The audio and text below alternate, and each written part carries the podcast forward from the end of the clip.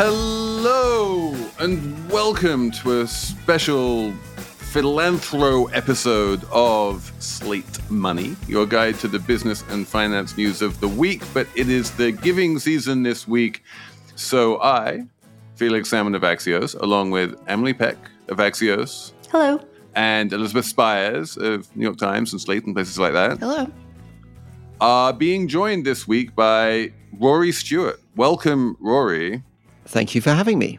We are going to talk about Give Directly, which is a charity you recently ran, and very many other things about global development. But to set us up here, can you just introduce yourself because you have a incredible biography. Who who are you?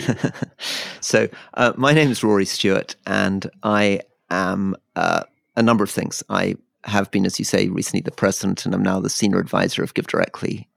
I also teach at Yale University. I co host the UK's leading podcast, which is called The Rest is Politics. I was the UK's Secretary of State for International Development, and before that, a minister, a number of government departments. I ran to be Prime Minister against Boris Johnson and was defeated. Uh, before that, I uh, lived in Afghanistan, in Iraq. I ran a nonprofit. I worked for the British Foreign Service, and I taught at Harvard University. And you've managed to do that all by the age of 30. It's quite astonishing. 15, 15 years old.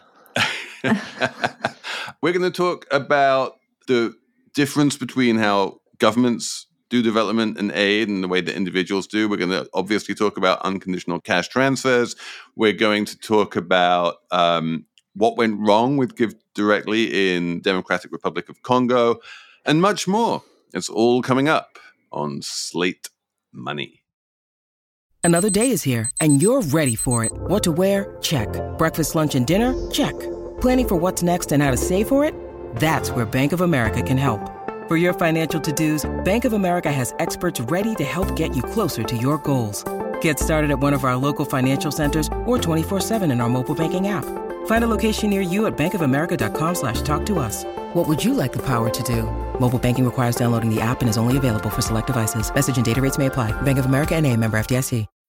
When you need mealtime inspiration, it's worth shopping Kroger, where you'll find over 30,000 mouthwatering choices that excite your inner foodie. And no matter what tasty choice you make, you'll enjoy our everyday low prices, plus extra ways to save, like digital coupons worth over $600 each week. You can also save up to $1 off per gallon at the pump with fuel points. More savings and more inspiring flavors make shopping Kroger worth it every time. Kroger, fresh for everyone. Fuel restrictions apply. I think a really good place to start because you are here mostly wearing your Give Directly cap. You are what now an advisor to Give Directly, um, which is an, a charity we have talked about on this show in the past. It's all about unconditional cash transfers, and we can talk a little bit about how they work. Um, but the thing that makes you particularly interesting is that you have not just been associated with giving unconditional cash transfers via nonprofits to people, you have also, in previous lives, run a province in Iraq where you were handing out cash as, as a sort of government agent. Um, you have run or been a senior minister in like an international aid department where you're handing out billions of pounds.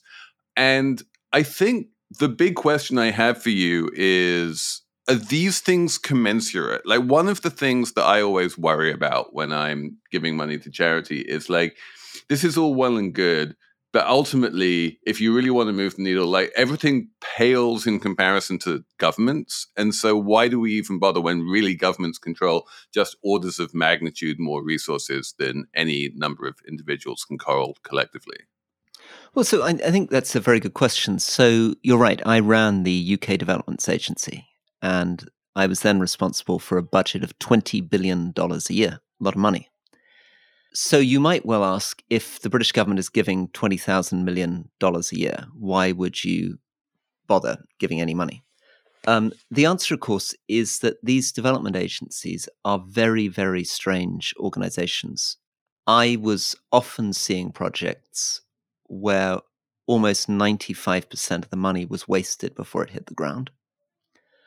I was seeing enormous number of projects which seemed to me to be badly misconceived.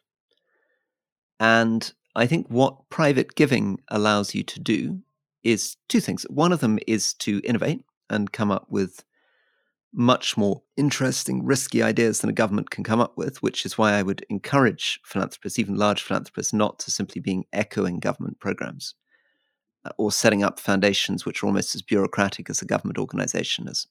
But the second thing, of course, is that it's a way for you personally to interact and show solidarity, respect, respect the dignity of people by giving your own money.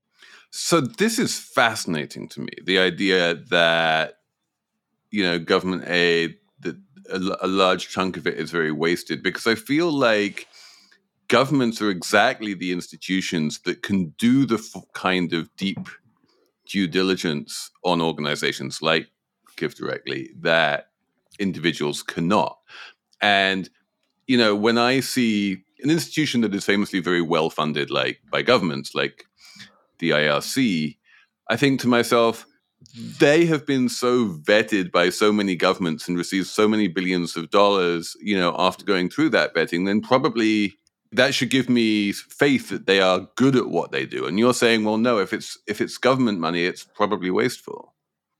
Well, it, I guess it's that there's a bit of both. I mean, it's it's true that governments do a lot of vetting, but the main reason that large nonprofits get the money is that they are already large nonprofits that can handle huge amounts of money.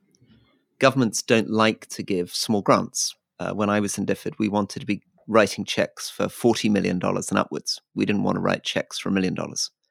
And there are very few organizations that simply have the bureaucratic capacity to absorb $40 million and upwards. So there's a very small number of people. And if you're USAID, you don't even want to give to the nonprofits directly. You go to these contractors who are for profit companies who take a commission and then redistribute the money themselves. And the projects which these organizations are pursuing, sadly, they often don't believe in. They're pursuing them because that's the way to get the money, it's the way to get the commission. So, uh, even quite reputable NGOs, I remember seeing in Afghanistan and saying, What on earth do you think you're doing pretending that you can train carpenters in southern Helmand and get them jobs for $300 a person It's completely ridiculous. You're giving them a week's worth of carpentry training. There's no way they're going to get a job. And their answer was, well, yes, but you know, the government contractor wanted to create 20,000 jobs and they had a very limited budget and it worked out at $300 a head. And we need the money. You know, our whole business model relies on us charging overheads on these government contracts. So they will take it, it takes an enormous amount for any large NGO or contractor to actually say they're not going to take a government contract because they believe it's hopeless. So it's not the governments who aren't spending the money effectively. It's the people who are contracting with the governments who aren't spending the money effectively. Or it's the governments who have like unrealistic expectations for what a certain amount of money can achieve.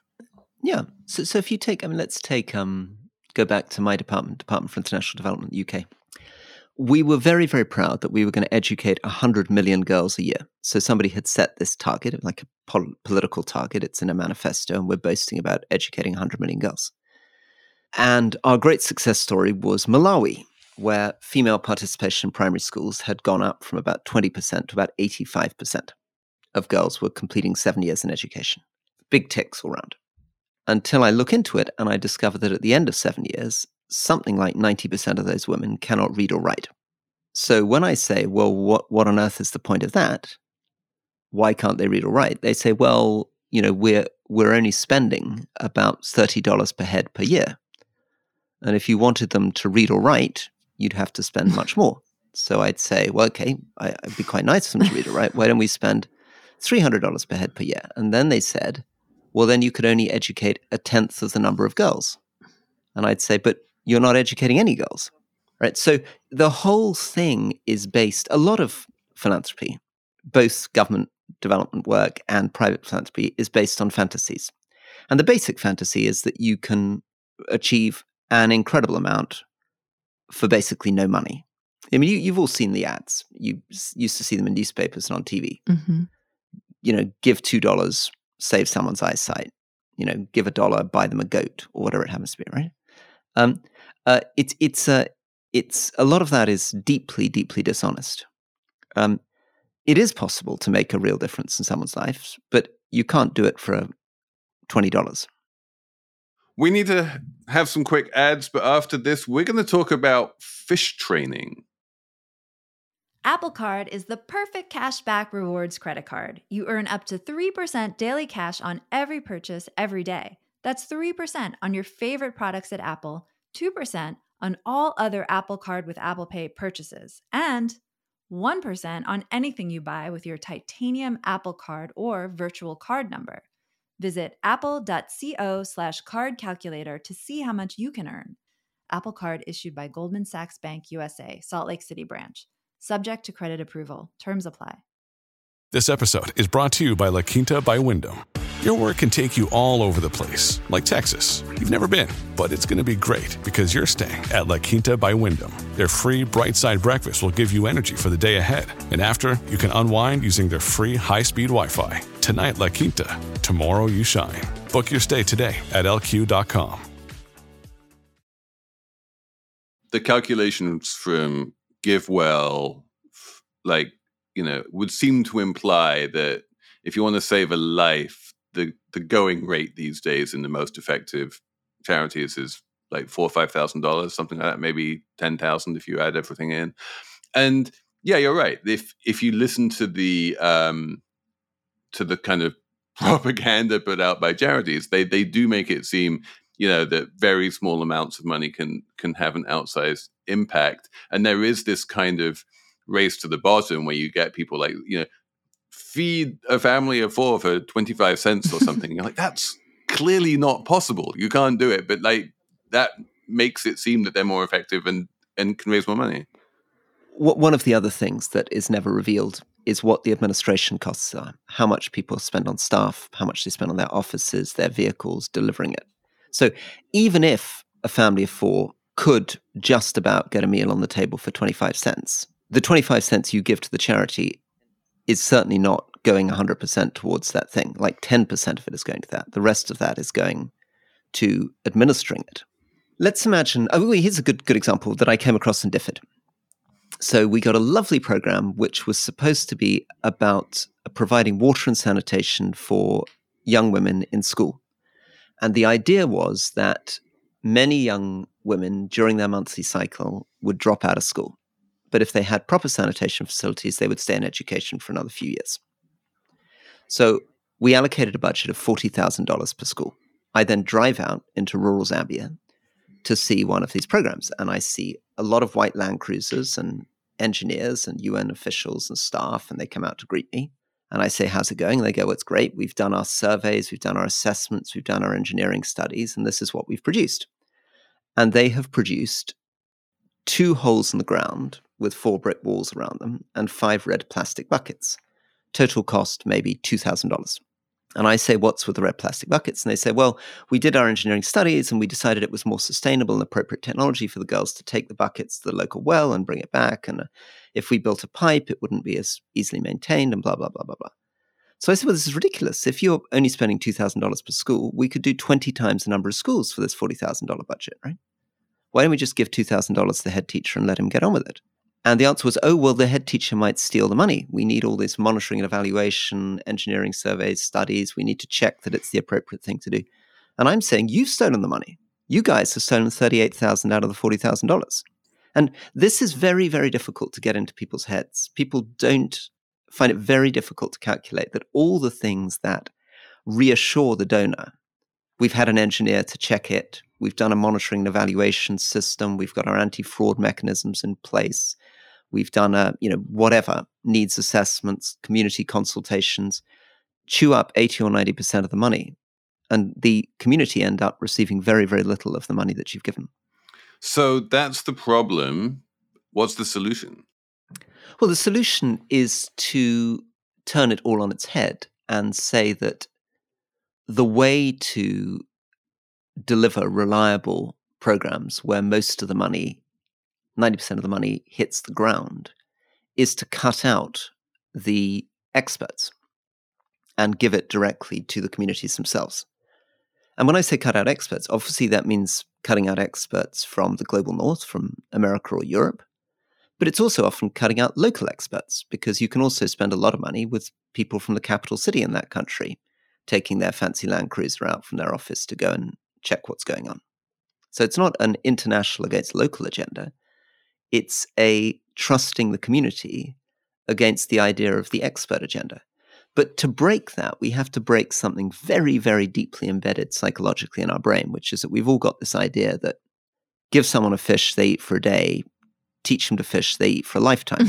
and we all set up these kind of fish teaching organizations. And the truth of the matter is that most of the rural communities living in extreme poverty either know how to fish, but just don't have the money for a fishing hook, or they don't want to fish. They want to open a bakery. And we are wasting an incredible amount of money turning up in a patronizing fashion, teaching them to do things they either already know how to do, but don't have the money to do. So lots of examples of that. You know, we, we ran benchmark studies on nutrition, traditional nutrition program, nurses, doctors, experts turn up and teach mothers what to feed their babies. And we tried as an experiment in Rwanda putting $3 million to a traditional NGO and a nutrition program, and then putting the same amount of money just in cash directly to those communities. And we found the nutrition outcomes are better with the cash than with the nutrition program because the cash allows you to actually buy the cow and have some milk. The nutrition program, all the money's wasted on telling you that you need more calcium in your diet, but you don't have any money to buy the cow. So I have two questions about this. The first one is you ran a fish teaching program, didn't you, in, in Afghanistan? Like, you know whereof you speak. Yeah. With hindsight, was that like misguided? Well, it depends. I mean, the Afghan program was. Uh, so I, I set up a nonprofit, which is still going, very successful, called Turquoise Mountain, which works in conflict zones. And what it does is it saves historic buildings and restores them before they are uh, obliterated, and it saves traditional crafts and works for traditional craftspeople. If you have a very narrow objective like that, you have to do quite a lot of teaching someone to fish because you have to make sure that you, you're not simply addressing multidimensional poverty. You're not simply giving money to a community and saying, you know best, spend the money on whatever you want. Could be education, could be health, could be fixing a roof, could be whatever, right? You are specifically saying my objective here is to stop these 120 buildings being demolished and to restore them in a historic fashion. So then you have to control it much more. Or another example, which is you know kind of dear to the heart of people like Bill Gates or GiveWell. If you're only focused on malaria, then you buy bed nets. Or if you're focused on deworming, you buy deworming pills. So there are certain kinds of very narrow things where you have a very narrow policy objective. And in that case, you have to remain pretty narrowly focused on that. But if you're trying to address poverty in general, try to get people who are living on $2.15 a day, so these are people who are eating maybe once every two days, don't have any decent shelter on their roof, don't have any assets, probably don't have their kids in school. If they get ill, that's it. They've got nothing to fall back on. If you're trying to help them, then you want to be giving them cash and letting them decide how to spend that money because what they want to do with that money you know, what Emily wants to do with money might be opening a small business. What you, Felix, want to do with the money might be, um, I don't know, fixing a roof. Someone else might want to get their kids into school. Someone else might have a sick aunt. You can't guess house by house. And the problem with traditional programs is you're pretending that you can guess house by house what everyone wants. You go and consult them, and then you go off and you procure these things for them. Much more efficient. Just give them the money and let them address their needs themselves. Trust them. We're going to have a quick break and we're going to talk more about the whole question of giving people money after this. This episode is brought to you by Progressive Insurance. Hey, listeners, whether you love true crime or comedies, celebrity interviews, news, or even motivational speakers, you call the shots on what's in your podcast queue, right? And guess what? Now you can call the shots on your auto insurance too. Enter the Name Your Price tool from Progressive. The Name Your Price tool puts you in charge of your auto insurance by working just the way it sounds. You tell Progressive how much you want to pay for car insurance. Then they'll show you a variety of coverages that fit within your budget, giving you options. Now, that's something you'll want to press play on. It's easy to start a quote, and you'll be able to choose the best option for you fast. It's just one of the many ways you can save with Progressive Insurance. Quote today at progressive.com to try the Name Your Price tool for yourself and join over 28 million drivers who trust Progressive. Progressive Casualty Insurance Company and Affiliates. Price and coverage match limited by state law. For the ones who work hard to ensure their crew can always go the extra mile, and the ones who get in early so everyone can go home on time, there's Grainger, offering professional grade supplies backed by product experts so you can quickly and easily find what you need. Plus, you can count on access to a committed team ready to go the extra mile for you. Call, clickgrainger.com, or just stop by. Grainger, for the ones who get it done.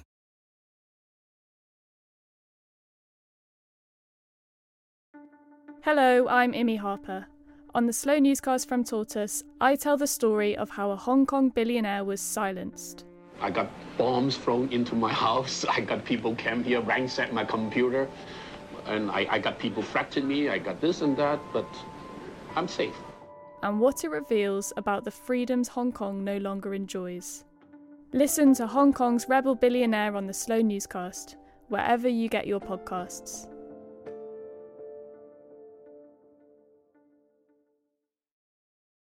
when you did your sort of randomized controlled trial in in Rwanda with with the nutrition programs versus the cash, um, this is my other question: is like how easy slash difficult is it to do the cash bit? Um, did was did you just give out the cash yourself? Did you contract give directly to do it?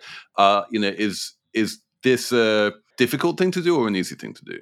It's much easier than it ever has been because of the development of mobile money in Africa. Mobile money in Africa means that people effectively use their SIM card as a wallet. So the money can be transferred pretty directly from a bank account in Europe or the United States directly to someone's phone. And you can see the money arrive and you can see that money spent. And there's no middle people, there's no government in the way, there's no NGOs in the way. And that's really what Give Directly specializes in. It specializes in turning up in a community, working to explain how the mobile phone system works, supporting them as they receive that payment, and doing some monitoring and evaluation after the payment's received, but doing it as efficiently as possible to try to ensure that if you sent $100, $92, $93 of that would arrive directly on that person's phone. Uh, for people who are not kind of professionalized philanthropists, how would you suggest evaluating whether the problem you want to address is better addressed by the, as you put it, uh, teaching people to fish approach versus direct uh, cash transfers? You need to decide what it is that you want to do most. Um, I think I'd probably start by saying only do programs which are at least as effective as cash. And there aren't very many of those. So you'd, you'd start by looking at very, very few programs. You probably wouldn't look at much more than malaria vaccination, deworming, and direct cash transfer for poverty. I mean, there could be other niche things that you might choose to do, but many of them are better done by governments and government loans. For example, you know, roads, dams, bridges. I mean, those are important things in a developing country, but they're not something I'd suggest a private philanthropist gets involved in funding.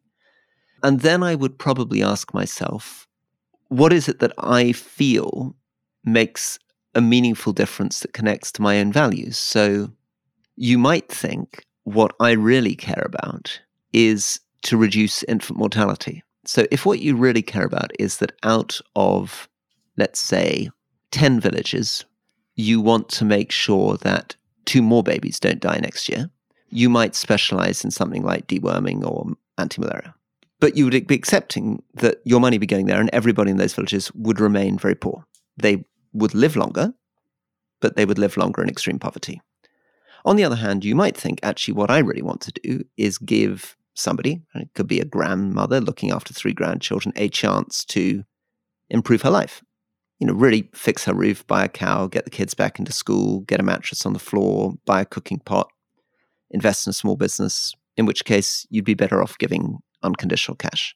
I have always felt that um, infant mortality in particular seems to get overweighted among certain types certain types of people in the development community because of the like the the reign of the QALY, the, the quality adjusted life year. And if you save an infant's life, there are so many years of life that you create um, that like it winds up dwarfing any kind of Amer- any kind of benefit that you could ever g- provide by giving anything to a grandmother because she just doesn't have that many years left. And that, and I feel like this is a kind of a weird result that isn't always intuitive, especially in um, countries where one of the big picture aims that virtually everyone wants is to bring the birth rate down. Yeah, I think there's a lot of paradoxes there. I mean, I think that the first thing is you put your finger on something which will be, it's maybe not completely familiar to everybody, but there is this very big effective altruist movement, which is about making sure that your dollars are spent as effectively as possible. And to do that, as you say, they come up with this quality adjusted life year and they put a big weight on different things. They have to. In order to work out what a good investment is, they have to decide how to weigh somebody living longer against somebody living shorter but with a better life, or how to weigh brutally 10 villages remaining in extreme destitution, but two babies living who wouldn't otherwise live, or 10 villages being better off in financial terms, but two babies dying. These are very difficult things to weigh. And I don't think that there is any way through this which is a pure kind of um, calculus. I don't think there is some sort of universal accepted method where you can just plug numbers in at one end and out the other. At some level, you have to have a human judgment about how you would like your money to be spent and what you see your priorities are. And I think, Felix, you've put your finger on something that I think is very difficult.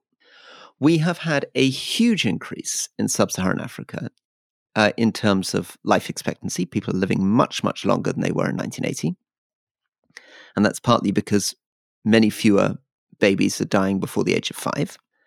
But since 1980, in 1980, there were 170 million people living in extreme poverty in sub Saharan Africa. Today, there are 470 million people. So, one of the things that's happened is the population has gone up very dramatically, partly because people are living longer and babies are not dying.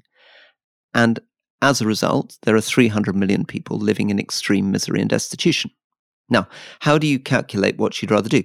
I, for what it's worth, uh, am focused on trying to give people the chance of improving their material conditions. I think poverty is the most humiliating, terrifying, debilitating, depressing situation to live in. And I would like to give that grandmother the chance to choose to use that cash to improve her situation rather than say to her, I'm not going to give you the cash, but I'm going to inoculate your grandchildren. And brutally, that is often the choice. I mean, it sounds silly, but there is only a very limited amount of money to go around. And brutally, that is the choice that we're all arguing about, particularly in the EA community. You were saying one of um, Give Directly's big innovations is sort of cutting out the, the middleman, going directly uh, to the people you're trying to help. But you had um, this a fraud situation in the Democratic Republic of Congo, and it seems like part of the issue there was because there were no middlemen and no real checks on fraud. So, so, so let, let, let me tell you about that. So, the fraud situation in Congo was very serious, and it happened in a program where we were operating in a very difficult conflict zone. So, Eastern DRC, there are well over 100 separate armed insurgencies, and there are an enormous number of internally displaced people, so internal refugees. And so the challenge we were facing is how do you get people in remote communities to register their SIM cards safely? So the normal way that we would do it is you would issue a SIM card, and then they would travel often to a, a larger town to register their SIM card with the SIM card provider and set up the system. And that is a very important check because that allows us to know that you, Emily, have received your SIM card, you've registered your SIM card, you've shown an identity, and then when the money is transferred, we're pretty confident that you, Emily, have your SIM card. In the case of Eastern DRC, the decision was made three years ago to allow the staff to register those SIM cards because it was considered to be safer than having thousands of people traveling into the towns through very dangerous roads. And what happened is the staff then stole the money. They basically pocketed those SIM cards and paid themselves. So that was a terrible situation. And globally, it was 0.6% of the money that year was lost, which doesn't sound like a lot, but it is a lot actually in Congo because we have a very large budget annually. And it was a terrible learning experience for us. I think what we're proud of is that as soon as we discovered it, we immediately went out, publicized it, put it on the website, gave interviews, because we think it's very important that people understand. And I think often other nonprofits are a bit shy to admit how much can be lost through corruption, particularly in conflict zones. So we're not the first nonprofit, and we're certainly not the last who will have had a lot of money stolen in Eastern DRC food can be stolen, medical supplies can be stolen, huge corruption can happen in construction projects. Um, in a way, cash is almost easier to detect than any other form of fraud, but it can happen in in cash as well. So, what do you do to prevent that, or do you just sort of write it off as the cost of doing business? No, to prevent it, we have had to change the procedures entirely um, in a couple of ways. One of them is in future, unfortunately, if you want to receive the money, you have to travel in person to register. So we've taken away the ability of staff to do the registration. And then we're using many, many more different systems, including technical systems and human systems, to check and validate recipients. And that is a little bit more expensive, um, but it's always a balance. And I want to be absolutely confident in future of people giving money that their money is receiving the recipient reaching the recipient, even if that costs us a little bit more to monitor. What about vetting staff and things like that? Well, a lot of energy goes into vetting staff, but you can get it wrong. And we got it wrong. We were convinced to hire people who'd worked for other nonprofits, other businesses, who came with good references, who turned out not to be honest. Tell me about your job. Like, I, I guess not your current job, or maybe your current job. I'm, not, I'm a little bit unclear what your current job is versus the old one, but um, you were running this shop, um, and obviously part of it is getting is persuading people like Slate Money listeners to donate their money to GiveDirectly, so it can then get passed through to people who really need it. Um, presumably, you were hired. I'm just going to assume this, but you can tell me if I'm wrong about this. Because you are very well connected in the government world, you have a lot of experience internationally, and there was an idea that you could also raise much larger amounts of money from governments. Is that was that a large part of it? That's definitely part of it. A, a, lot of my job still today as the senior advisor is about getting money in from governments.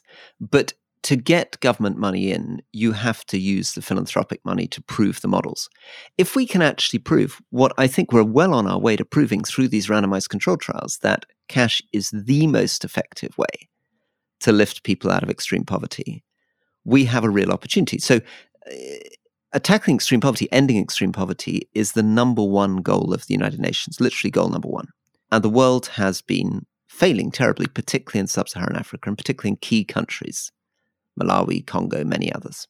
And GiveDirectly is beginning to demonstrate just how revolutionary it is. I mean, let me just try to give an example. Um, we were just looking at a village in Rwanda, on the Rwanda Burundi border. And we went in and gave unconditional cash to each household. And within about three months, you found almost all the houses ended up with a formal roof. Electrification, people's access to electricity in the village, went from about 40% to about 80%. Livestock ownership, so ownership of cows and goats, jumped by a similar amount, sort of 40 to 80% you had an increase in the number of kids in school. You had 100% of people ending up with latrines. You had a significant expansion in small businesses. People's savings and investment went up. Their nutrition improved. Now, if you were to go to a traditional nonprofit or government agency and say, we want to achieve all those things in this village, they would design an incredibly complicated and expensive program to try to go. They in. would they would design a Millennium Village. They would design the Millennium Village. they would go in house by house and they'd try to survey every roof, and then they do their nutrition programs. They do their education enrollment. They'd do young youth business training. They would do etc. etc. And they would probably spend for a village of hundred houses to do that many millions. We could do it for $70,000 because we're giving about $700 per head. And the villagers are doing it themselves. They're fixing their own roofs, they're getting their own kids back to school, they're putting their own food on the table. And the money is flowing through the economy. So for every dollar that arrives, again, and this is through randomized control trials, it's like a medical trial where we have a control group and a treatment group. And you compare the treatment group to the control group over time, like giving a sugar pill to one group and giving, I don't know, uh, ibuprofen to another group. You find that over three, six, nine, 12 years, the impacts are sustained. And you find in the recent study in Kenya that for every dollar we give to a community, there's $2.50 of benefit to the surrounding communities. So it's it's completely transformational. I've never seen anything in international development where dollar for dollar it makes so much. This is why I give money to GiveDirectly. And this is also why it's actually weirdly difficult to do RCTs with UCTs, randomized controlled trials the unconditional cash transfers, um, because precisely because the money that you put into one village can and does flow into the neighboring village that you're trying to use as a control. And so it, uh, it kind of understates the the delta because you're you're you're raising the incomes and quality of life of the neighboring village as well. So I love this idea, and this is a, a standard idea in, in the philanthropic world that like the smaller private philanthropy is the proof of concept that then catalyzes the the mega bucks from governments if and when, and it's already started, governments start understanding the value of direct cash transfers, how important is it that they give that money? How much? How much of your job is it that they give that money to GiveDirectly and use GiveDirectly to effectuate the transfers versus giving out cash through some other conduit or other means? If if they can find a more effective, more efficient way of giving the money, of course they should do it. I mean, the advantage that GiveDirectly has is that it is, you know, was I think last year the fastest growing nonprofit in the world. It did well over two hundred million dollars in direct cash transfer. It's got a big lead in research and development technology. But there are other nonprofits who do this, and if governments come across other nonprofits or government agencies or others who can do it at the same efficiency levels, of course they should do that. And and when you did it in Rwanda with your three million dollars of of cash you give out, did you use Give Directly there? Yes, GiveDirectly. Absolutely. Okay. Yeah. It seems so obvious when you talk about it. To giving people money would make them less poor. I think everyone says that when we talk about this kind of thing. What has been historically the resistance? It seems like the resistance has come from a very um, patronizing place of like, we know best what's best for you. You know, you're not poor because you have no money. You're poor for some other reason you're not homeless because you don't have money. You're homeless because whatever. Exactly, Emily. The, the, the assumption is very, very deep because it's very threatening to understand that fundamentally the reason why most people are poor is that they don't have money. It's much easier to try to tell yourself that maybe they're undeserving, mm-hmm. that they have some moral issue, that what they're lacking is, I don't know, knowledge or moral character. There's also an element, unfortunately, of vanity in philanthropists, which is understandable, but people want to feel that they have come up with a brilliant idea. They don't want to just feel they're giving cash. They're, you know, I often come across philanthropists who say, you know, somebody, I don't know, running a sandwich shop selling sandwiches to Heathrow Airport and has made a lot of money will say, I had this amazing insight. I realized that, you know, the best thing I could contribute is not my cash, it's my knowledge and my business acumen because I built this amazing business. And I'm like, well, what, what do you actually know about life in a rural village in Malawi? I mean, you, you're going to move to rural Malawi? You got, I mean, and even if you did, what? Really? I mean, what, what do you? You're going to teach him how to make sandwiches to sell to Heathrow Airport? I mean, it's the deal here? I mean, fundamentally, this woman wants to fix her roof, get her kids into school, put some food on the table, and she's much more able to do that than you are because she can get her cousin to come in and fix the roof. She can the school's right next door. She can grow her own food. She knows where to get a calf from the neighbor's cow. You can't do that mm. for her. But it's partly a, the vanity point is also about showing off that I fear that sometimes philanthropists want to sit next to someone at a dinner party and say, Oh, I had this amazing idea. I suddenly, you know, I'm giving people chickens because I realized that chickens have eggs and eggs have more chickens. and, and, and that's going to, you know, totally, you know, for every chicken I give, people could end up with like 200 chickens in a few generations' time. Um, whereas if you say at a dinner party, what do you do? And you say, oh, I, I give people cash, you're slightly worried that they'll look at you like, whoa, you mm-hmm. crazy? Mm-hmm. What do you mean you're just giving cash to people? Are you sure you didn't invent like an amazing uh, roundabout in a playground which is going to pump water when you sit on it or something? This is a real example, by the way.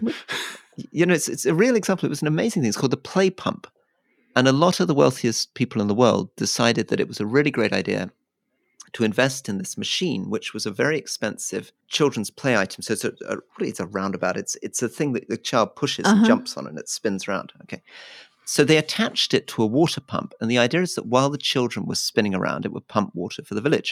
very, very expensive. Child to- labor as a to buy, solution. very expensive to maintain. yeah, and, and of course the children got bored. So then you end up with exhausted mothers pushing this damn thing round and round and round to try to get the water out of the pump. So, so philanthropy is the idea should be to make the people you're donating money to feel good, but in practice, it's to make the people donating the money feel good.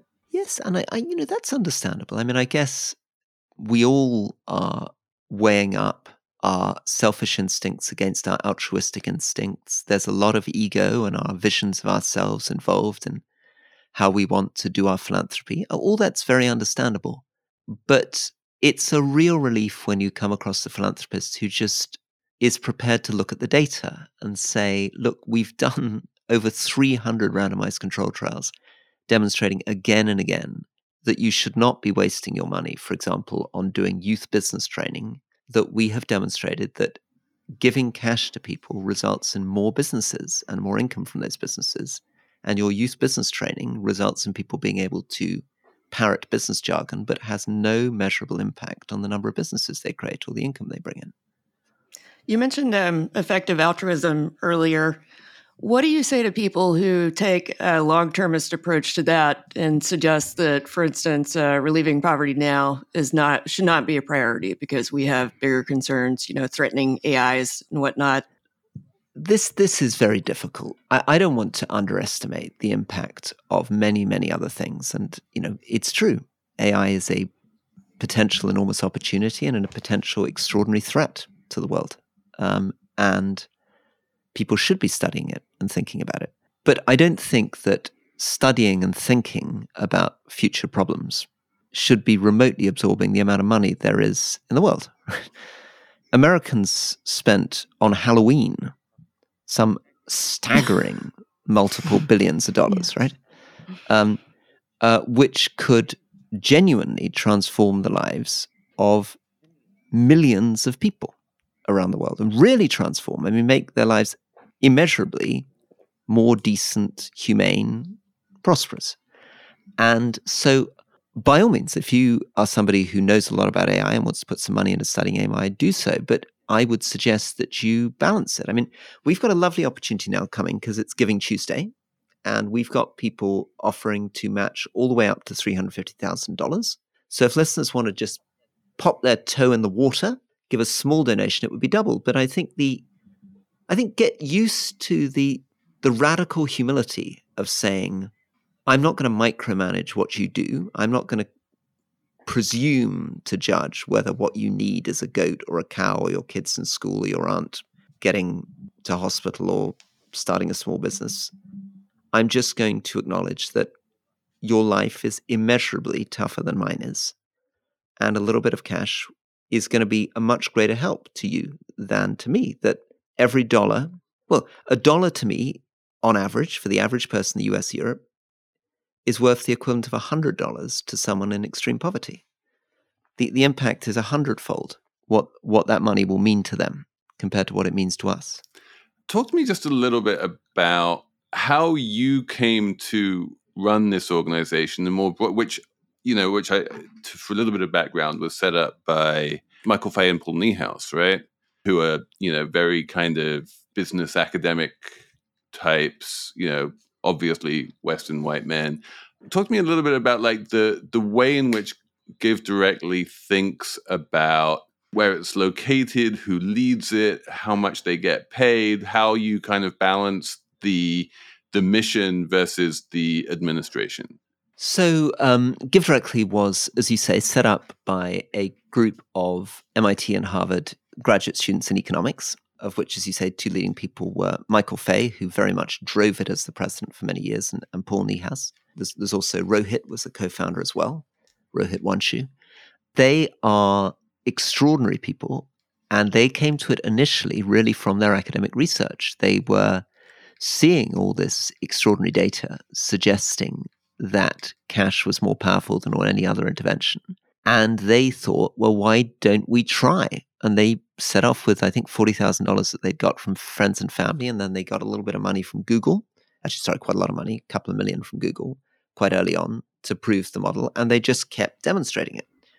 And because they're very entrepreneurial, very interested in tech, they began doing some really interesting things like mobile money transfer to keep costs down and a real startup mentality. It's a very interesting organization, which is why quite a lot of the funding has come from uh, Silicon Valley and startups and IPOs because people sense and give directly this culture. H- how did um, how does it work now? Well, I guess the transfer from me to Michael was one form of transition. I think maybe registering that the organization has grown to a certain scale. We're now operating about 15 countries. As I said, we were up to $200 million last year. And we are now bringing in more money from governments and we're doing more interesting things around cash for climate, cash for the environment, cash in humanitarian emergencies. We got involved, for example, we were the first people to deliver cash after the Turkey earthquake. We were very early on the ground on the Morocco earthquake. So we, we are doing more complex things. We have about 700 staff, which is actually very small for a nonprofit of this size. I mean, a fraction of the size that most comparable nonprofits would be with that kind of budget. I've moved aside from being the president and handed over to Sam Mwale, who's our first leader from the Global South. He's a distinguished Kenyan civil servant. And I think he brings a wisdom and perspective and a knowledge of Africa, which is where most of our programs are, which none of us had before. The vast majority of our staff are local staff. Well over 90, maybe even 95% of our staff are based in country and are mostly local nationals. Why did you decide to step down? Partly because I think my um, well, I think a couple of things. I think one of them is that I think my real skill set for them is communicating. Uh, hopefully, hopefully, I hope I'm doing a right job communicating, uh, raising money for them, uh, raising money from governments, and I have a young family. So I was living in Jordan, running Give Direct from Jordan. I've now moved back to London with my young family, but partly also I'm very proud that we now have a leader from the global south, and I think increasingly nonprofits are acknowledging that it is a good thing to have uh, somebody like Sam running an organization like us.